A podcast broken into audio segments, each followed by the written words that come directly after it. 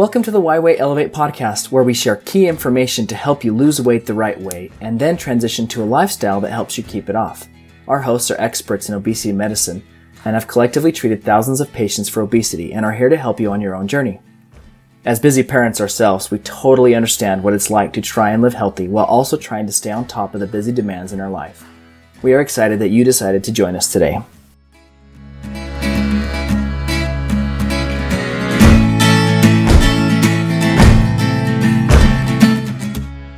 Hey everyone, as some of our hosts have medical licenses, we need to share the following legal disclaimer with you. Please note that our podcast is not intended to and must never be considered a substitute for professional medical advice from a doctor or other qualified healthcare professional. Always seek the advice of your physician or other qualified healthcare professional with questions you may have regarding your medical condition. This podcast is not intended to be relied upon for medical diagnosis or treatment. Never disregard professional medical advice or delay in seeking it because of our content. Hello, everybody. This is the Why Way Elevate podcast. Uh, today it's Quincy and Ron Rigby on this podcast. Um, unfortunately, Cheryl and Kelsey were not able to join us today. Um, good old technology. Um, we are meeting via Zoom. Um, so sorry in advance for the, the quality of the sound. Hopefully it's going to sound good. But we today are going to talk a little bit about fats. Uh, this is a question that comes up a lot. Um, we've been taught a lot um, even as little kids, that fat is bad. Eating fat is bad. It's going to cause so many health issues. But here we're going to talk about the actual the opposite of why fats are good.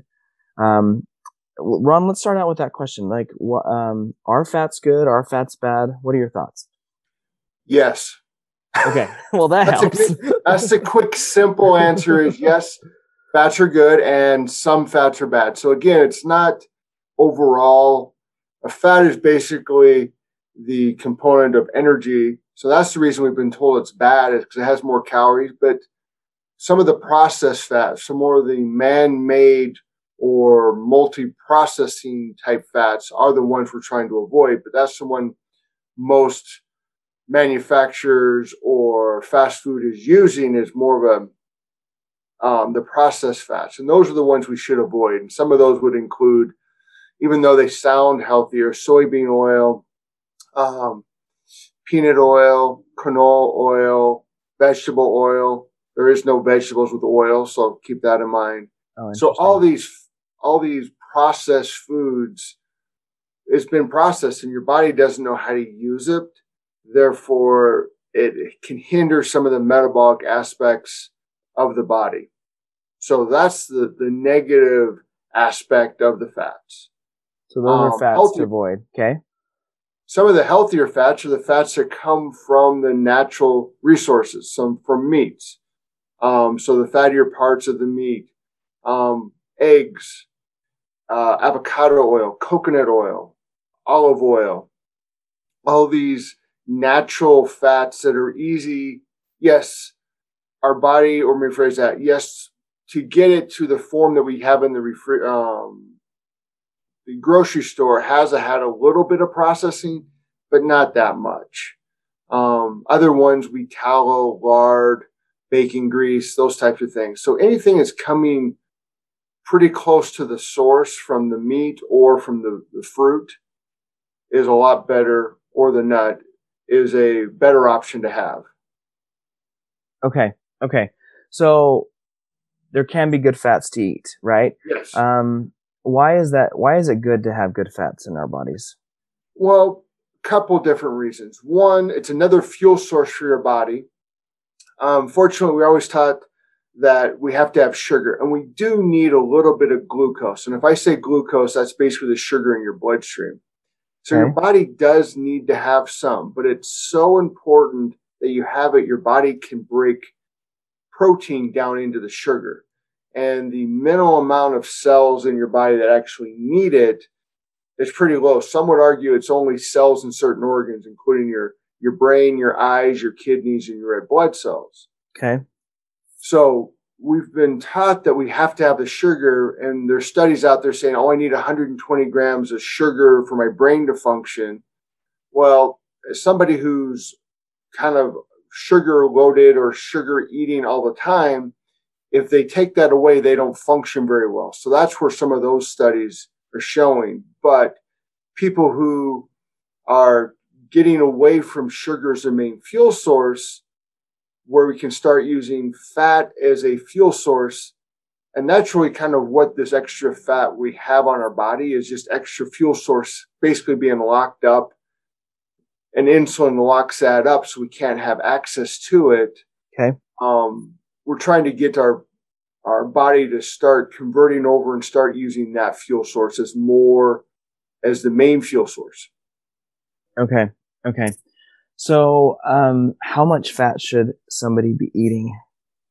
Well, that's always a tricky question because we're all different.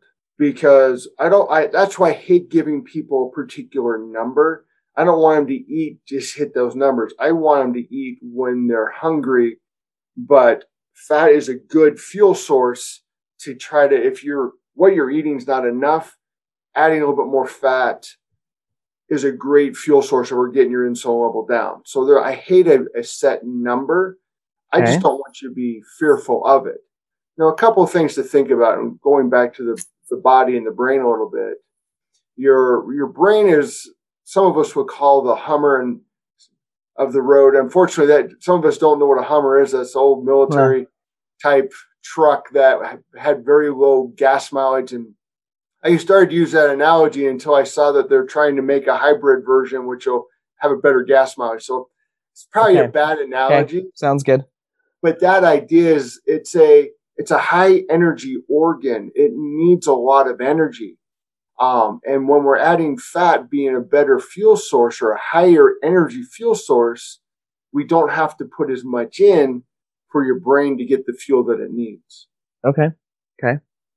So you didn't give me an answer though. Like if I wanted to know exactly how much fat. So based on that, you said everybody's different. What what can I do to be able to know how much fat I should be eating?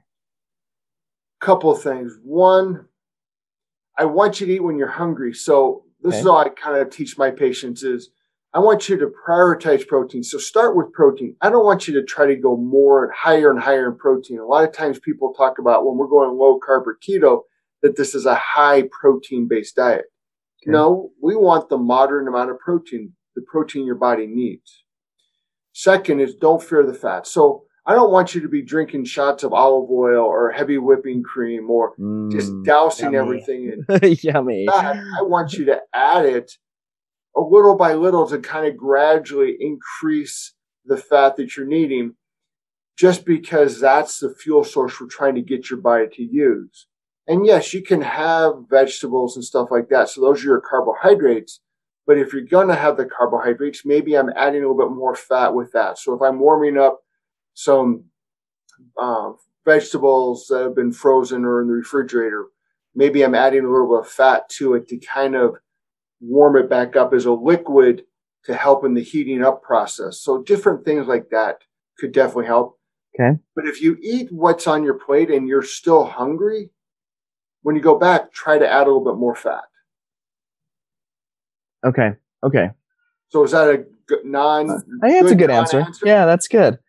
That's really good. Get, like I said, I hate to give people a set number because everybody feels like they need to eat to that number. Gotcha. I want you to start listening to the signals of your body. And again, that's part of the ultimate goal with all this. That's what we have those those signals in our body. We have signals saying that we're hungry. Well, why? Is that because we're stressed, we're bored, or because we're truly hungry? If we're truly hungry, I want you to eat. Okay. But then I want you to eat the right thing, and having that better fuel source is going to help us in that process. Okay. Okay. That's helpful. Um, I think there's a, other questions that we had. Um,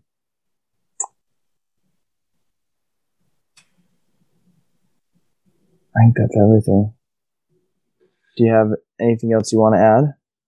Well, a couple of different things. We've we've been told for um, a long period of time, at least it seems like forever, that we've been told to avoid fat, and a lot of that recommendations started in the 50s um, when the American Heart Association came out saying we should start um, lowering the fats.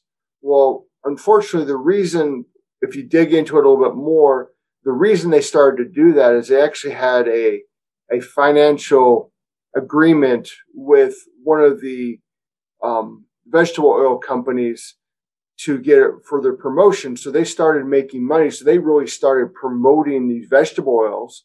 And vegetable oils do sound um, healthier. It's vegetable. And we've always been taught that vegetables are a very important thing. And they have nutrients and they have benefits and they have fiber. But there are no oils in it. And these oils, like I said, were more manufactured. So when the American Heart Association started to really promote that, everybody goes, well, this is what we're supposed to do. But they never looked at how those different oils actually affected the cellular structure of the body and okay. how those different oils that your body can't really process and use naturally started to build up and now causing different complications inside our body. Now that kind of fed into the whole idea of lower fats. And again, there's always had that mindset of low fats through history. But the American Heart Association became one of those bigger um, functions. There was the other, um, there was the prudent diet where they tried to have absolutely no fat. Um, okay. So in the late 70s, when the government started to step in, um, about the the types of foods. And the reason the government really stepped in is we started having we thought an epidemic in heart disease, and we did, and it's actually come down overall proportionally since then. So the government was stepping in, going, "We're having this heart disease, but we've also got malnutrition, and we've got people who are um, starving," and so they stepped in trying to solve some of these problems, and they recommended what became uh, about 10 years later, the food pyramid, where it's mostly carbs and trying to avoid fats, of going okay. along some of those ideas that the American Heart Association said we should be avoiding it. And some of these other diets said we should avoid it. And the people who were writing up the recommendations were kind of trying to live those type of lifestyles. So that's kind of the mindset that they thought was the right way that we should do it. It's a healthier way. And it makes sense if they're having good success that one or two uh, people, they're going, this is what more people should do. Mm-hmm. Well, I always go back to this the argument there's two people on this phone call. I can't even come up with a recommendation the two of us should be on. How am I supposed to make a general guideline that everybody should incorporate? And again, the key aspect was it was a guideline. But when the government gives us guidelines, it doesn't just go, oh, these are good ideas. We're going to leave it alone. It's more of, well, government's involved. So now that's where the women's and infant care or the WIC program comes involved, gets involved. Or anybody in the military, the government saying these are the types of foods we should be eating. Or incarcerated people who are incarcerated. Well, the government kind of is kind of an overseeing body of that. So now the people who are incarcerated are being fed this way. kids in school are that type of program. Gotcha. So okay. It wasn't just one simple, oh, here's a simple guideline and leave it alone. It's more, well, if we're going to support it, you need to go by the guidelines we're giving you. Therefore, having lower fat, higher carbohydrates became part of it. Well, it also, at that same time or about that same time period, with the government got involved with kind of supplementing farmers and stuff like that to help theoretically things um, thrive a little bit more. And they started sponsoring more carbohydrate based foods, grain, okay. soybeans, um, corn. Well, the idea is, well, they were getting the farmers were supple- being supplemented for it. They're making a good product. Now the manufacturers could get that stuff for a cheaper price. So all of this kind of it wasn't just one simple idea. It was all these different ideas that gradually just kind of snowballed into kind of getting us to where we gotcha. are now. So now we're trying to figure out relearn i guess a better sense. Relearn what what is good for our individual bodies and what's helpful or not. Well, and that's uh, definitely a good way we need to look at it so we're relearning it. But also we've got to think of it. This was kind of, it wasn't set in stone that we had good research to show it actually worked. what it was is we go, okay, this is what we should do. We want everybody to do it. Kind of a big experiment that we were never really told about and we didn't sign up for. It's not like if we do a study at, at a university or a food company or one of these bigger studies, the people who are participating actually need to be informed what they're doing, what they're looking for, and what are some potential problems so they can agree that they want to be part of it. Hmm. Well, when we said we need to go this way and there wasn't good research to prove that it was the perfect way to do it, and again, there is no perfect way for everybody, so keep that in mind. But yeah. we're also learning that. But we started to incorporate all these things, not looking for or knowing what the potential problems could be. So now we're in that, and now we start blaming our our patients, as I always call it, patients, because that's who I see on a regular basis, or our clients, or our friends, or the people we're coming involved with. We we weren't. We now blame them for some of that health issue, but they were kind of doing what we as doctors or the government. I'm not in the government, but what they were telling us to do. This is what we're supposed to eat, but we blame them for gaining weight, but they're doing what we told them to do.